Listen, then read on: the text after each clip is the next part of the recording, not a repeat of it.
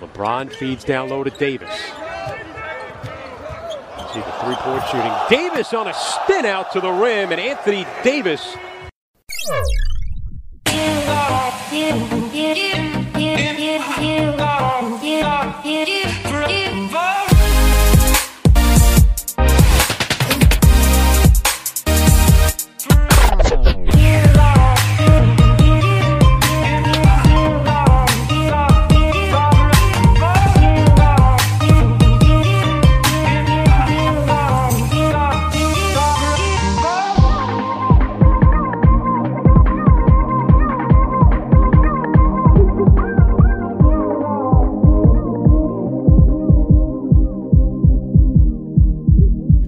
Welcome everybody to the Lakers Legacy Podcast, where God bless the United States of the Los Angeles Lakers.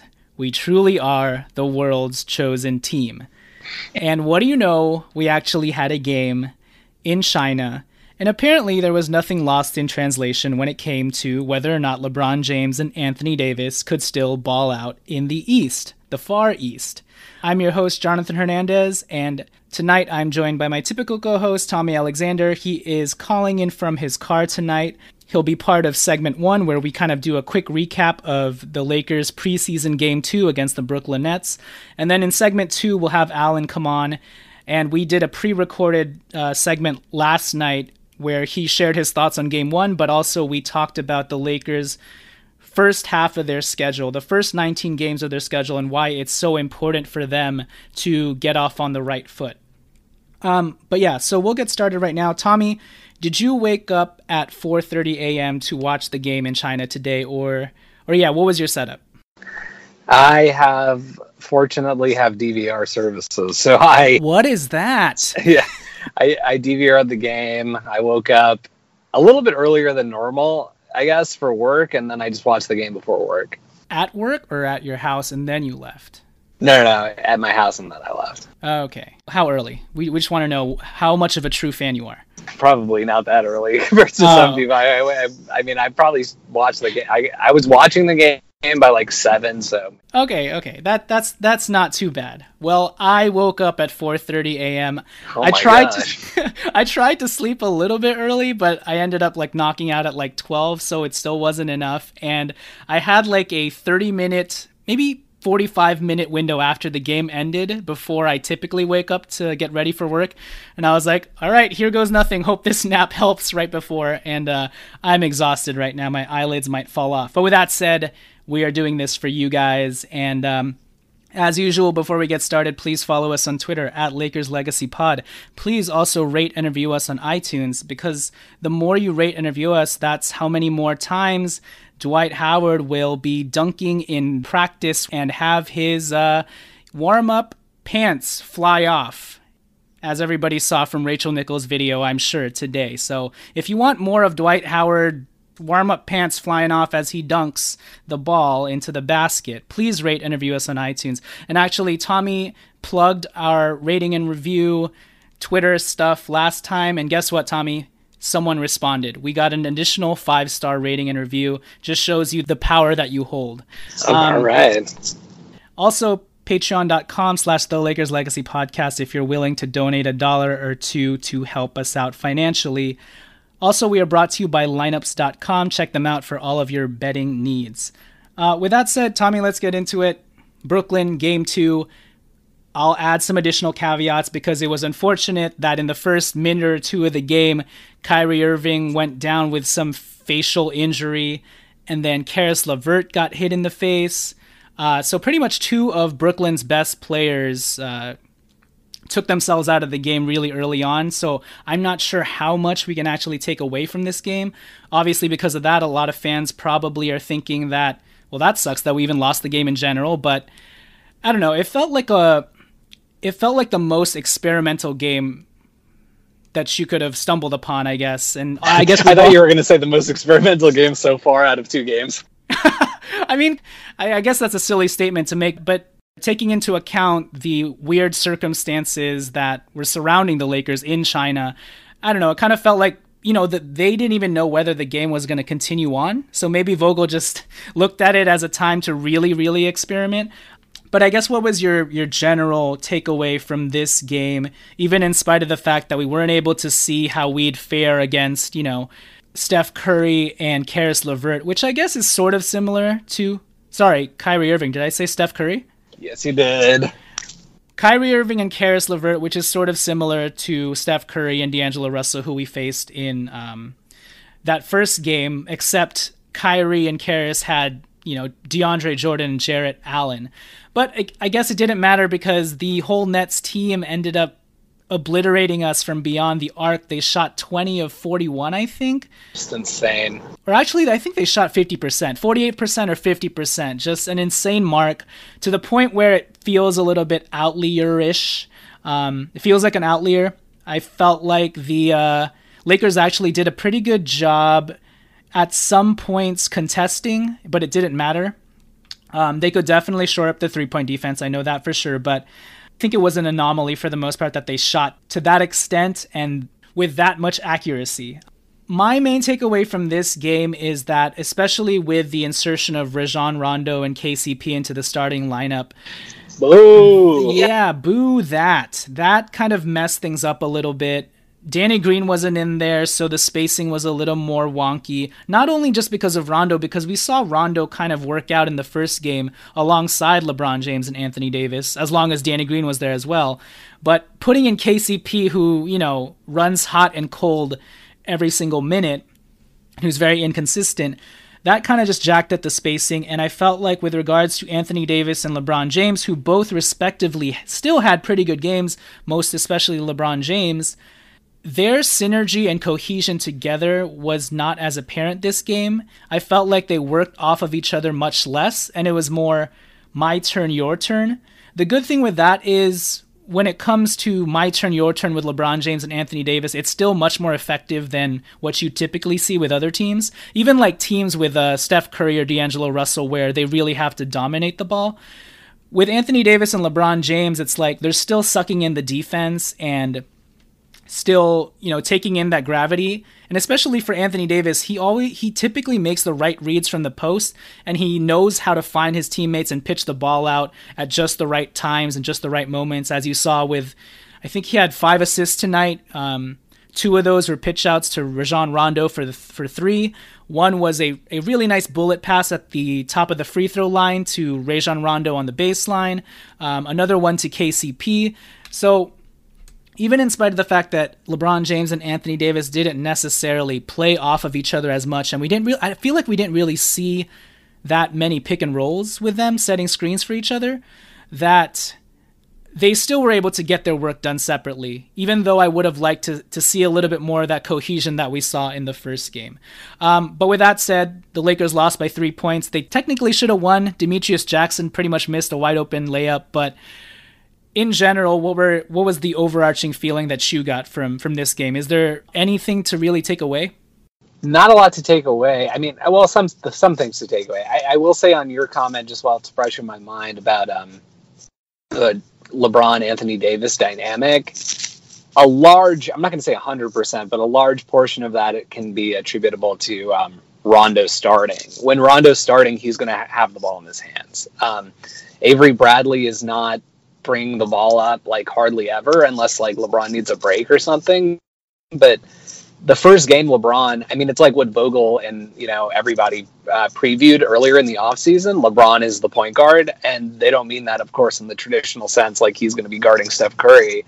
They just mean like effectively he's playing point guard on offense, um, and that's really what we saw in Game One. I mean, this guy played like 12 minutes or you know 15 minutes and had eight assists in Game One. Um, and it's not like we were hitting less shots; we were hitting just as many shots. It, it just like really comes down to Rondo was had the ball in his hands a lot more when um, LeBron was out out on the court. But in terms of other observations, definitely a weird game. I mean, experimental, like you said. Um, just like you can't get too high off a win in game one, you can't get too low off a loss. Although you know it was a close loss, and in the quarters where Anthony Davis and LeBron played, like we outscored them by nine, I think, like in the first and third quarters. Um, mm-hmm. uh, what else?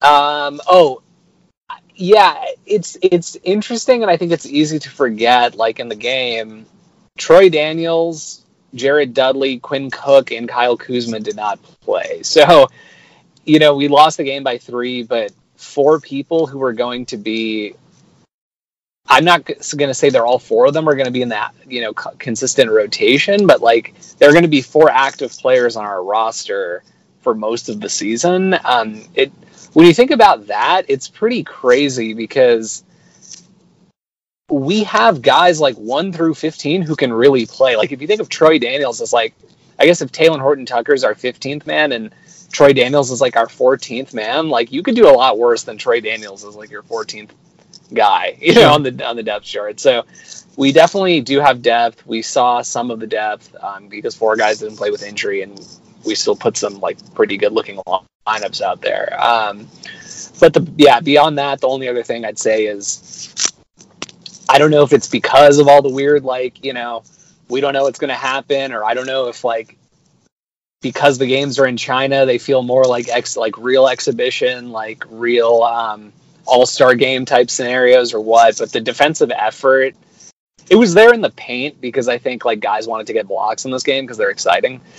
Um, and in the first game, we didn't have that many blocks, and now the guys are trying to put on a show for the Chinese fans. But um, our three point defense, I mean, it just left a lot to be desired. It wasn't even like, oh, you know, Rondo not playing defense off the ball, which was obviously part of the case, but it was also just like obvious closeouts were not happening, um, stuff like that that you hope is going to be part of our identity, and so you just it's so early. You you you hope that you can attribute that to the fact that it's an international game, second preseason game, all the weird stuff surrounding the game, and you hope that that's not just like, well, in game one they because they're playing the Warriors, they they could uh you know put it all out there, but it, this is what we're going to get the whole season. You know, I, hopefully it's yeah. not that.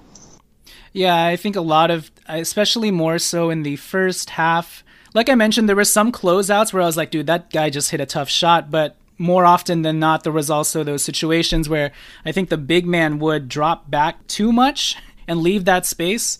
And then also the guards were not doing their best to run guys off three point lines or were just getting erased by screens. And all of a sudden they'd have that moment of time where they were wide open. So couple that with the fact that I think collectively there was just this cascading avalanche effect from the Brooklyn Nets team where their best shooters just all got hot. I didn't I didn't know Taurean Prince was that good of a three point shooter. Okay, I don't think he is, but but him and Musa and Joe Harris we know for sure. But yeah, it was crazy. But I mean, they got hot. But part of that, right? And and this was a big issue for us in previous years when we were like, I mean, last couple years we weren't an elite defensive team, but we were better than we were like four years ago. You know, in the Byron Scott years, and as we learned from those years uh, part of the issue defensively is if you allow guys to get easy looks early, they're going to get hot. These are like professional NBA players. So we were giving up wide open threes. And yeah, if you're if a guy's hit, you know, two, three wide open threes, all of a sudden fadeaway contested threes are going to look a lot easier to that shooter, you know? So it, it you have to keep it consistent the whole 48 minutes. And again, I, it's obviously way, way, way too early to, to tell whether that this was an anomaly or if this is how they're, or, or we're going to just be an inconsistent team defensively like this um, the entire season. I, I highly doubt it's the latter because Frank Vogel's our, our coach, but um, just just something to keep in mind as we move forward. With regards to the interior defense, I think we'll be fine there, and maybe even the mid range. But we really need to focus on that three point line because that's what's really going to kill us. And if we're not a good three point defending team, I mean, that's going to cap our ceiling a lot. And I, like other than Frank Vogel's strategy of like not switching, you know, the the not switching thing. Or, I mean, look, he sw- uh, we switch on defense, but we don't switch everything, like which is what a lot of teams do now.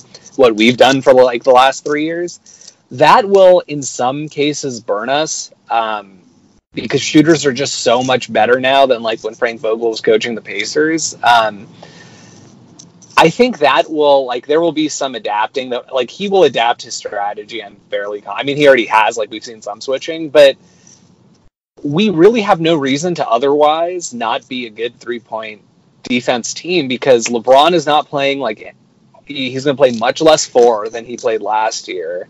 Um, so you know, in terms of uh, needing more collapsing to help him because he can't, he's not a rim protector. Like there's going to be less of that theoretically. Like we like we have these two guys back there at all times who can block shots. Um, and Danny Green and Avery Bradley are both like very active on the perimeter. Um, LeBron is going to be more on the perimeter than he's been than he was last year consistently. Um, so there's no reason why we should not be a good three point defense team when our strategy is charge as fast as you can because you have guys who can protect you in the paint.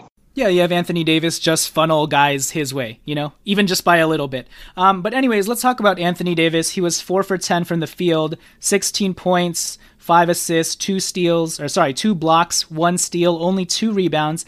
He did hit 8 of 9 from the free throw line, which is great to see. He hit a mid range jump shot and also a short sort of floatery looking shot. That was nice, showed off his nice touch. I think what impressed me the most about Anthony Davis outside of that uh, drop step spin dunk that he had was um, the passing, obviously. We've seen it on display these first two preseason games, but most especially tonight. He was getting double teamed and he pitched it out correctly to Rajon Rondo, and thankfully Rondo hit his threes tonight. Um, but it just seems like Anthony Davis is just a an intellectually smart dude. Like more often than not, he's making the right reads out of the post, and you have to love that about him. Um, but even just that that whip bullet pass to Rondo cutting on the baseline where he kind of did a spin move jab step fake. I thought that was a really impressive assist. And so I, I'm more and more excited to see how that develops this year and how much more Anthony Davis showcases his playmaking skills. Your thoughts on Anthony Davis's performance this time around? Although he only shot four for ten and it didn't look as easy in this game as it did in the first game offensively, I thought overall he had a better game. Um, he showed up defensively and made some really amazing plays. And ridiculous, clear, the steal block. Just ridiculous plays. Yeah. And to be clear, like I don't even think he's going like anywhere near full, you know, uh, hundred uh, percent at this point, which is good. Good. I mean, I don't want him to be going hundred percent. He'd had some funny tweet about how. Um, you know, it was like that. It was like some meme tweet, but it was like that look when like uh, LeBron James and Anthony Davis are like taking charges in the preseason. like, yeah. there's certain things like we don't necessarily need to see because we know who this guy is. Um, yeah. But yeah, the thing that's actually been the most surprising, and although he, I say only, but although he only had two assists in the first game or, or something like that, um, he is a way better playmaker than I thought he was going to be. I mean, like the ball handling is one thing, but he finds guys. I mean, and he's quick to react, and it's not just like an old school center, like I'm going to hold the ball, and once the double team comes, I'm going to read the defense and pass it to the open guy and get the hockey assist. Like he's making like really good, like he's a very, very, very high basketball IQ player, which you know shouldn't be a surprise, I guess, to me because he's just such a good player, and it's hard to be like an elite player unless you have super high basketball IQ. Um, but yeah, that that's been um, the most impressive thing to me so far. Yeah, tonight, as opposed to the Golden State Warriors game where he had zero blocks, I believe, and you just had to go off of him obstructing guys' jump shots and being a deterrent there in that respect. This morning's game, he was like swatting balls. That one where he snatched the ball out of the air and they and then he had two other blocks where they, he pretty much pinned the ball to the glass or smacked it across the glass and uh, yeah those types of feats from Anthony Davis those are the freakish freakish sort of displays of his you know dominance on the defensive end that we have not seen in a while Actually, that's not true. JaVale McGee would do that type of stuff, you know, last year. But combine it with Anthony Davis's like high basketball IQ on the defensive end as well and and, and court awareness. Correct. Uh, so that was very impressive. Last thing I want to talk about is just uh, I thought Dwight Howard was moving a lot better. Um, yeah. In, in today's game, he was a lot more spry and actually very nimble on the perimeter, which he's not known to be. He, he hasn't been known to be a good perimeter defender. Uh, a lot more active. He had a really nice tip dunk. So I think that's where you're seeing him getting cut and chiseled down pay off a little. I hope it continues. He had eight rebounds, five points, two for two. JaVale McGee had 10 rebounds, five blocks, six points. He had a game high, team high plus 11. Uh, he continues to excel in spite of the fact that he had that weird Harlem Globetrotter, Shaqtin' a Fool, behind the back wraparound spin travel that made Avery Bradley, that had Avery Bradley going WTF, you know? But outside of that, yeah, great job by our two big man duo once again, Dwight Howard and JaVale McGee. I think I told this to you earlier, but I'm really glad that we have Dwight Howard to sort of help rein JaVale McGee in when he kind of gets wacky and crazy like that. Yeah, did you have any thoughts on the big man? I really liked in both games what I've seen from our centers. 100% agree. Dwight looked a lot better. Dwight did not play like the entire season last year, right? So I don't care how much you work out, how much weight you lost. He looked like he didn't have his basketball legs under him in game one he looked like he more more so had those legs under him in game two. Um, it was very noticeable. I think if these guys stay healthy, we are going to be a serious problem for a lot of teams. Um, and the only thing I will say is Dwight can maybe tone it down a little bit in terms and and and utilize a little more awareness when he gets aggressive on the perimeter because sometimes he was like defending like DeAndre Jordan or like Jarrett Allen like you know 20 feet away from the basket. 25 feet away from the basket. He doesn't necessarily need to do that. I appreciate the activity level um, but, but he can maybe tone it down a little bit more on that and i think he will. But you know ultimately maybe that is the philosophy we're going for just everybody's going to be over the top active on the perimeter and with the way our roster is constructed i just don't know that that's necessarily a bad thing. Um, mm-hmm. so so i'm that's one observation I had about him, but not even necessarily a criticism. We'll see how how it plays out this this year. Well, I mentioned that Dwight Howard reminds me of Avery Bradley at the center position, at least in today's game, where I was like, I love the activity. I actually appreciate it, but at some points it's detrimental to what we're trying to do, and you're just racking up fouls. You know? A little misplay. Yeah. But it's fine. Um, last quick hits. KCP, annoying as ever, did get hot down the stretch. Is uh, he free? Obviously, of course, he'd miss the potential game winning three, at least it hit rim. KCP, our Wesley Johnson for this generation and era. I can't tell if you like KCP as a player, do you? I really do. Alex Caruso, kind of a up and down roller coaster type of game with the turnovers. And at some point, he was kind of wild barreling into people and trying to look for foul calls that at this point, he just doesn't have the cachet to get. Uh, but he did have 11 points, eight assists, a really nice alley oop to Anthony Davis. These were his first minutes with actual rotation players, and he looked good. He immediately came out of the gate with three assists. The biggest thing for me, though, for Alex Caruso is his three point shot looks real. That was my biggest question mark coming out of last year, where he shot an ungodly 45, 48% from three. I was like, I don't know how much of that is smoke and mirrors, but at least as far as the first two games are concerned, it seems like he's a good three point shooter. And if that's going to be the case moving forward, I like my comp for him as this Kirk Hinrich times Jeremy Lin fusion sort of player. Um, he also had three steals in one block, which is really good. He just needs to control himself and rein himself back in once again. But otherwise, really solid game by Alex Caruso. Avery Bradley, still pretty active, got in foul trouble again. On the offensive end, he's really not providing anything. I think he had two wide open threes and he just like short armed those. A little concerning. He did hit one mid range jump shot. Um, I I said it on Twitter, but I really hope Avery Bradley does not become our next KCP. I don't think that's going to be the case because Avery Bradley is a smarter player. Um, yeah. Oh, last thing, Rondo. Obviously, he had the counting stats: eighteen point six assists, five five rebounds. But again, the big thing with Rondo is just finding the right unit to place him in, and um, having him with KCP was not not the right idea. And I think we had him with KCP in two separate stints. And the biggest thing with, with Rondo too is he just I mentioned it to you beforehand, but he reminds me of Brandon Ingram in the in the way that they can eat up possessions and it can become a black hole sort of deal. At least with Rondo, you know that you're probably going to get an assist or a pass off at the last second, but it's just not fun to watch. And then add on top of that that on the defensive end, he's giving up so much, and that 18 points is not as pretty an 18 points that you'd like to see if LeBron James had the ball in his hands instead, you know?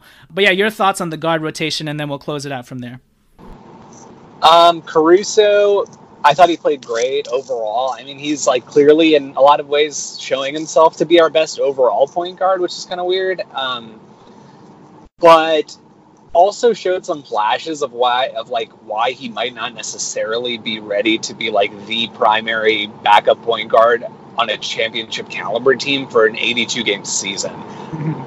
I think he's shown enough to suggest that he can certainly play his way into that type of role. Um, maybe not even in the you know too just uh, not not too far off in the future, but I don't think he's necessarily ready now. He just he had a few plays and part and again part of it is the lineup, part of it's the context. Um, but he had some plays that were just he looked like a, the youngest guy on the floor because he was, you know, or like yeah. one of the youngest. Um, so overall, but overall, still really good game for him. Avery Bradley, I'm not worried about his shot. He's figuring out what he can do defensively, and that's taken him out of rotations way earlier than he should have been, and not letting him um, get into a rhythm.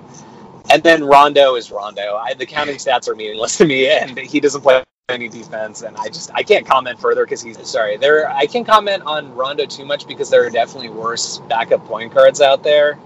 Um, but he is what he is. Um, he plays defense, or sorry, he doesn't play defense. There may be a role for him on the team. Uh, I mean, there will be a role for him, and like we'll need him in the playoffs probably. But I just it's hard for me to be like a big fan of his game, and I hope we can limit him to bench minutes and in a very defined role and not not waste too much time.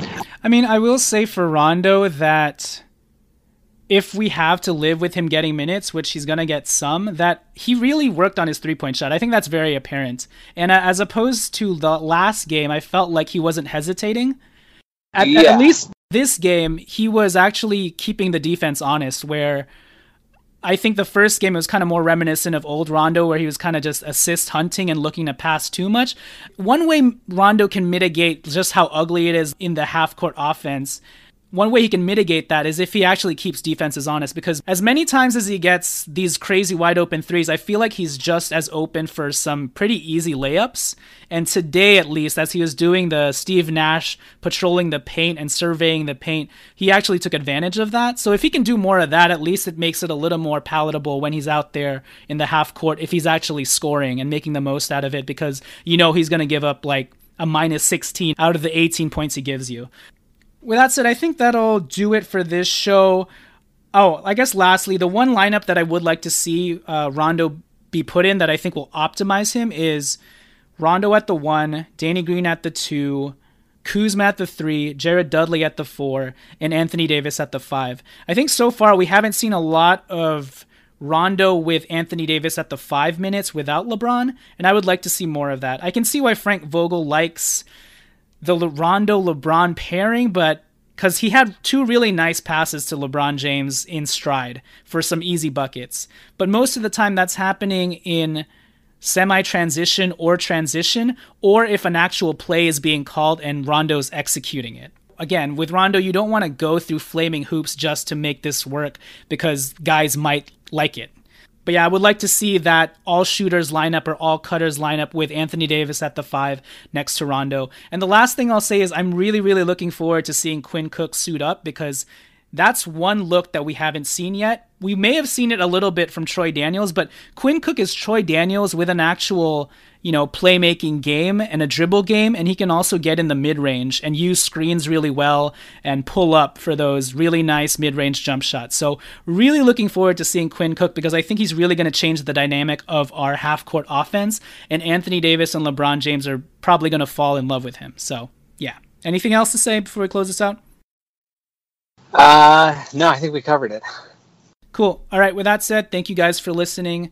We will catch you guys next time. The Lakers play one more game uh, against the Brooklyn Nets in China, and then three games against the Golden State Warriors to close this preseason out. And hopefully, we get more guys coming back, and uh, we get to see more of a full rotation, or get get to see more of a concretized vision of what Vogel wants to do uh, for the start of the regular season in the last three games. Um, with that said, follow us on Twitter at Lakers Legacy Pod. Uh, Tommy, tell them to do the thing on the thing.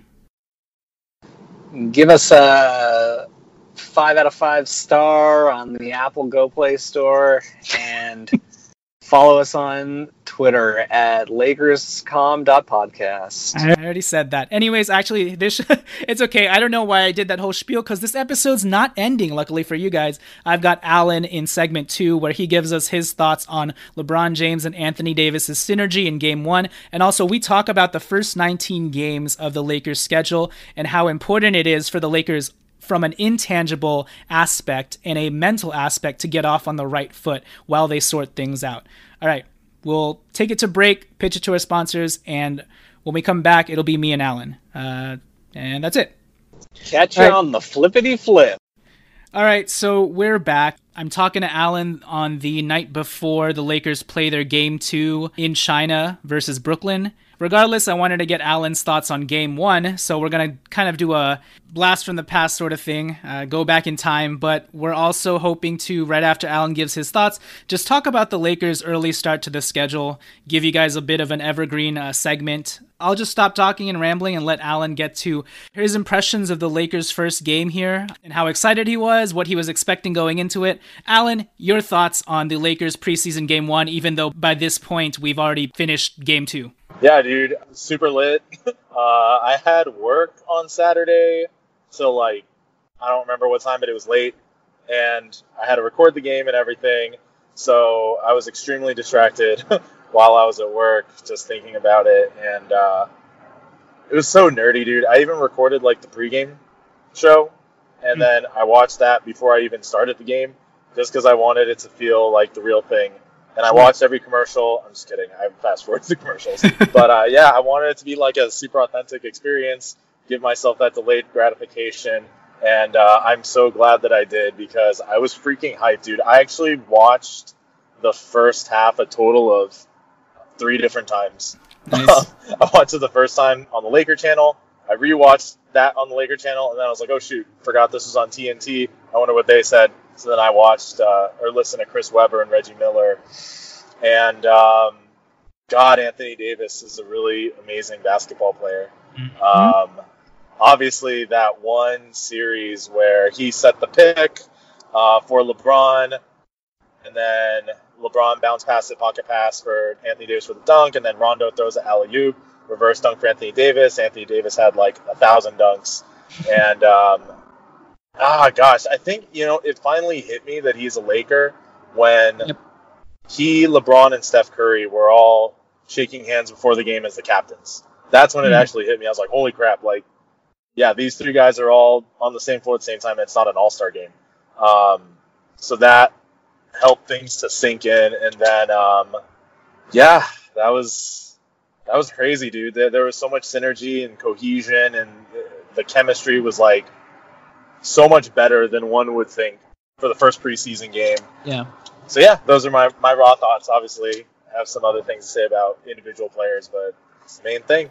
Leading into it, uh, I know for myself, I've gotten used to, and maybe this is just my personality. I try to temper my expectations before something monumental like this and tell myself that it'll probably take him like a quarter or two. It's okay if he looks rusty, that's to be expected.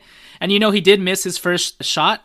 It was like a Dirk fadeaway jump shot that he missed, and I was like, ah, that's to be expected. He's just working his way through becoming a Laker for the first time. And even LeBron James said he was nervous, so I'm sure Anthony Davis was nervous himself. And then after that first shot, it was off to the races from there. And, and quickly that sentiment dissipated and I was like, okay, never mind, he's doing this, you know, and he's doing it ferociously. I mean, after that, it was like dunk fest, dunk upon dunk upon dunk by Anthony Davis, and just a complete showing of his strength and dominance, really. So, did you have those sort of expectations? And then once it, once he kind of just pummeled you into submission with his greatness, how did you feel after that? Yeah, dude. I mean, I wasn't expecting him to score 20 plus points, in all honesty. Um, and he didn't even play very much at the end of last season, right? So some of it is just getting back into game shape or whatever you want to call it. So um, to shake off the cobwebs, dust off the dust, and all that, uh, had that expectation as well. I would have been honestly, if you're like, okay, what do you want to see tonight? I would have been like, I'll be happy with three to four like awesome plays, and mm-hmm. just to get a little taste, just to dip your toe in the water and uh, that would completely satisfy me. But obviously, we got like ten times that kind of satisfaction. Right. So yeah, I agree with you. Tapering expectations. Yeah, to close this segment out just about game one, um, what are your thoughts on LeBron James and Anthony Davis and that synergy between them? For me, it kind of felt like it's like in a superhero movie when, you know, the protagonist gets his powers for the first time and he's like, whoa, this is amazing. And I didn't know I had these superpowers, except it looked like it seemed like LeBron James and Anthony Davis bypassed that whole first plot point where they're stumbling through their powers, right? They just get their superpowers and they're like, "Wow, this is amazing and this is working," and off to the races we go, you know. And uh, and and I think for both of them, they it, it seemed like they had regained superpowers just because all of a sudden LeBron James had so much space and Anthony Davis had so much space as well, space that they never had without each other. So your thoughts on that? Yeah, no, that's that's an awesome analogy. Um, I mean, every time Anthony Davis had a putback, right? It's because the defense was collapsed around LeBron or whatever. Um, so the fact that he has so much room to operate and be the cleanup guy um, is something that there's yeah he's never had that type of experience before. But uh, yeah, no, I, I really like what you said about suddenly they, they took like the fast track right to um, just having that feel, you know, playing with each other, and uh, it, it's almost like they bypass puberty, just went straight to full on like sexual peak adulthood. Sure. That's for the record. well, I liked LeBron's vulnerability and his transparency in admitting that he was nervous, you know? And once things started rolling, it's almost like you saw a weight lifted off his shoulders, like, oh, this does work. Okay. It also felt like both of them were kids in a sandbox realizing that everything that they had imagined in their heads was going to come to pass or was actually going to work. Granted, this is obviously just game one. Uh, game two, we'll see if, the, I mean, people who are listening to this know by now whether that continued, but it was awesome to see them on the court as they were playing sort of have these epiphanies that this might actually work. Just as we as fans are watching it, I could sense that from them as they were playing, as they saw this extra space, as they saw how easy it was, you know? So, I, I enjoyed that excitement from them. Um, and also LeBron just being nervous and then having that weight lifted off of his shoulders once he realized, like, oh, even I have to be reminded how dominant and how great Anthony Davis is and how dominant he could be moving forward as well. Uh, any last thoughts on that? No, I, I think that's a great observation uh, on your part. Yeah. Um, cool. So we're going to close this segment out with Alan talking about the Lakers' early start to the schedule, just so we have an evergreen segment here for you guys. Alan, as you know, we have a pretty light schedule to start the season off, which is a nice change of pace for us. 11 of the Lakers' first 19 opponents missed the postseason last year. Two of the eight games against playoff teams are against OKC, who lost Paul George and Russell Westbrook. So we're not even sure how good one of those teams is going to be that we're playing that's a supposed playoff team, so keep that in mind. So th- this is how the playoff opponents by month look for the Lakers. In October, they have two opponents who made the playoffs last year out of four. In November, they only have six teams who made the playoffs last year out of 15. Now, the first five games of the Lakers season, they're all in Los Angeles, and that that includes like a game against the Clippers in Staples Center. I think that's the first game, right? We're technically a, a road team that game. And our first road test features Dallas, San Antonio, and Chicago. Now, Dallas is probably going to be a lot better with Kristaps Porzingis, who looked really good tonight. He had 18 points, and Chicago is going to be a lot better as well. But I still consider those teams like fringe playoff teams. And San Antonio, San Antonio. So even the Lakers' first road test, I wouldn't necessarily consider daunting, especially after having five games to start off with at home in Los Angeles. Through the first 19 games till December, the Lakers play bottom feeder teams like Charlotte, they play the Memphis Grizzlies twice, they play Chicago, they play the Phoenix Suns, they play Atlanta, they play Washington, and then they play the Oklahoma City Thunder twice. Now, Chris Paul is probably going to be trying to start off, so maybe you take Oklahoma City out of that equation, but you know, these are 9 games that the Lakers should be heavy favorites in. And if they just take care of business, that will easily boost their record. And, just to show you how important these nine games are against bottom feeding teams, if they only win these nine games, these bottom feeder games, and win nothing else, by December they'll still be nine and ten.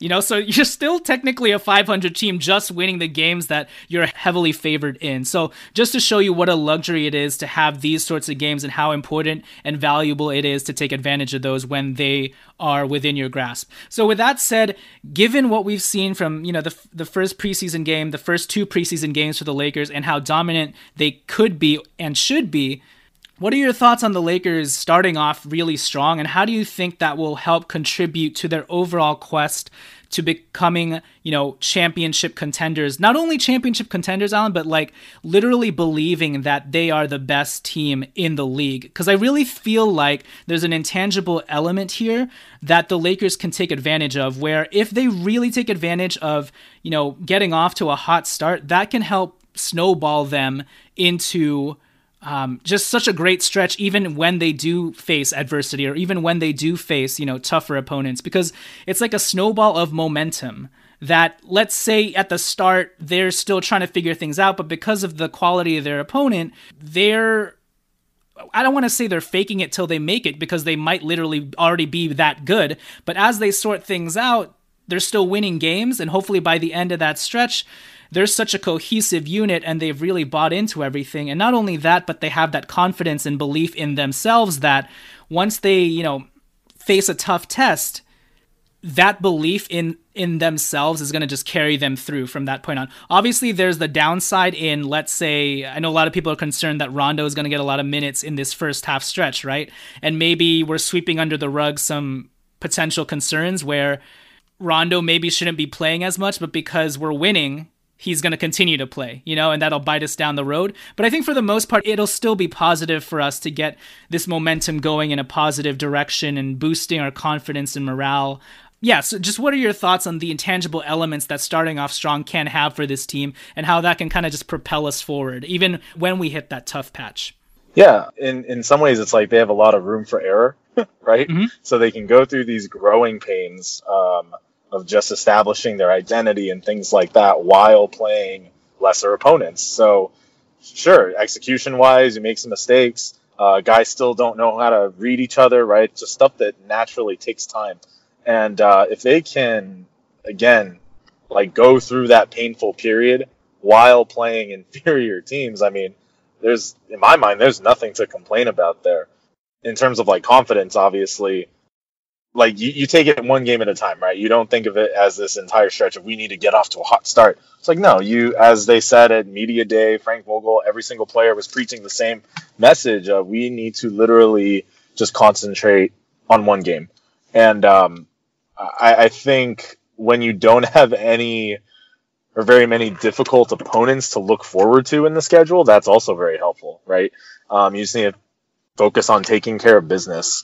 Um, and then additionally, of course, this means there's going to be less media distraction, right? Because if there isn't sure. this doom and gloom type of thing because they're playing difficult opponents and losing early, um, then yeah, the the whole media firestorm goes away. Uh, so it's just one less thing to worry about. You're not going to have talk about Frank Vogel being on the hot seat, you know, mm-hmm. right to start the season. And okay, so is Jason Kidd already gunning for his job and blah blah blah. So I think um, this is the first time I feel like the Lakers have an easy schedule to start the season in the longest yeah. time. Yeah. And then what what are your thoughts just about how well, one, I, I, feel like it just smooths over some growing pains, right? And even though the Lakers, maybe their overall stature is inflated by their record and they don't necessarily, or maybe they're not as good as their record would indicate, even through those first 19 games or so, I feel like just building up that confidence and walking into that identity that they they may not have like reached ultimate cohesion yet, right? But because they've won so many games and racked up these wins and they're they they they're playing for each other and they're feeling good about it, can can you speak to just what that can do on a morale level, a confidence boosting level, where even when they hit adversity, they've already bought into the idea that no, we are a championship team, we are the best team in the league. We're not settling for you know top in the Western Conference. We know for a fact, and maybe not for a fact, but because they've won these games together through the first half, regardless of how easy their schedule is I mean, it's kind of it's kind of tough to stop a rolling boulder that's just has confidence, even if you know in December they run into some chemistry issues or they run into some schematic issues. Maybe by that point, because they've got that ball rolling, confidence kind of takes them the rest of the way and smooths over even the actual problems that they encounter down the road. Yeah, for sure. Um, I mean, winning cures everything, right? So in this case, it's almost acting as like a preventative measure. Mm-hmm. so if they're already getting a bunch of wins under their belt to start, uh, when they do inevitably face some adversity, play those difficult teams, they've learned how to win. They know what it feels like to win. Um, and the NBA is the NBA, right? Like the Bulls are probably going to be trash. The Suns are going to be trash, but they still have to, uh, you know, execute. It's almost like you're you're competing against yourself. Like, mm-hmm. sure, you could put the the opponent away, win by double digits, but um, you're still going to pick apart the game from a schematic point of view uh, in terms of that level of execution. So, if, if they can, again, like take advantage of the opportunity to do so and hold themselves to that high standard while still getting W's, uh, I, I would think they'll be closer to fine tuned against some of those um, more competitive teams. And if not fine tuned on the court, Alan, just fine tuned mentally, and maybe that'll carry them to wins that they weren't you know supposed to win. Even if you know functionally on the court they've still got kinks to work out but that mental aspect of things kind of carries them the rest of the way. Yeah so i think again just to point out that the sorry Lakers, i have a good yeah. analogy. Yeah, yeah it has nothing to do with, with sexual peaks. Um, but it's like when you're in school and you start off the semester right you, you want to do well on those first few exams, those first quizzes, those first tests, because no one wants to see their grade really low after one week of class, right? Um, now the material at the beginning of the semester is, pretty easy, but as you see your grade continue to stay in the mid 90s or close to 100 day after day, week after week, you're like, okay, yeah, like I am actually good at algebra 2, you know, or whatever it is and um, you give yourself kind of that cushion. Yeah. And then you're less uptight as the material gets more difficult. Like right. at some point, you know, whether you're in pre-calc or calculus, whatever, you're like, okay, this is getting kind of freaking hard now, but at least I was able to progress in the very beginning. And now I'm not so nervous as the stuff gets harder, right? Like I can actually right. be a little bit looser when I walk into the exam day um, because uh, there isn't so much risk or there isn't as much to lose. So yeah, you're right. From a psychological standpoint, um, yeah, I, in my mind, like that's kind of what it could be comparable to. Yeah, once you've already walked into that identity, sometimes it's almost impenetrable, right? If you have that mental knowledge that this is who I am, even uh-huh. if you know by by the actual on-court standards of the opponents that you faced and the types of you know problems that you've encountered you you really haven't gone through those experiences yet, but you already believe it. So yeah, you create your own reality. Sometimes like, it just doesn't matter, right? exactly. All right. With that said, that'll do it for this episode. Obviously, you've watched Game Two. Tommy and I covered that in this first segment. Kind of a weird episode where we went back in time, got Alan's thoughts in Game One, and then we're moving forward in time to project out into what the first half of the season could be. But hope all of that made sense for everybody. We kind of just wanted to throw this together for you guys since we're so excited and hyped and lit about just how the Lakers have looked in the preseason. All of this China political craziness notwithstanding. Um, but yeah, with that said, follow us on Twitter at Lakers Legacy Pod. Please also rate and review us on iTunes. And we're hoping to get our boys back home safely on solid U.S. territory and ground. Um, we're going to play the Warriors for like the last three preseason games, I believe. And then, yeah, as I've been saying, off to the races from there. All right, we will catch you guys next time. Alan. Jonathan. I'll catch you later, man. later, brah. Good luck, Lakers, in your mission to sexual peakness. and in Algebra 2. and in Algebra 2. What weird analogies, but very apt ones as well. Thank you.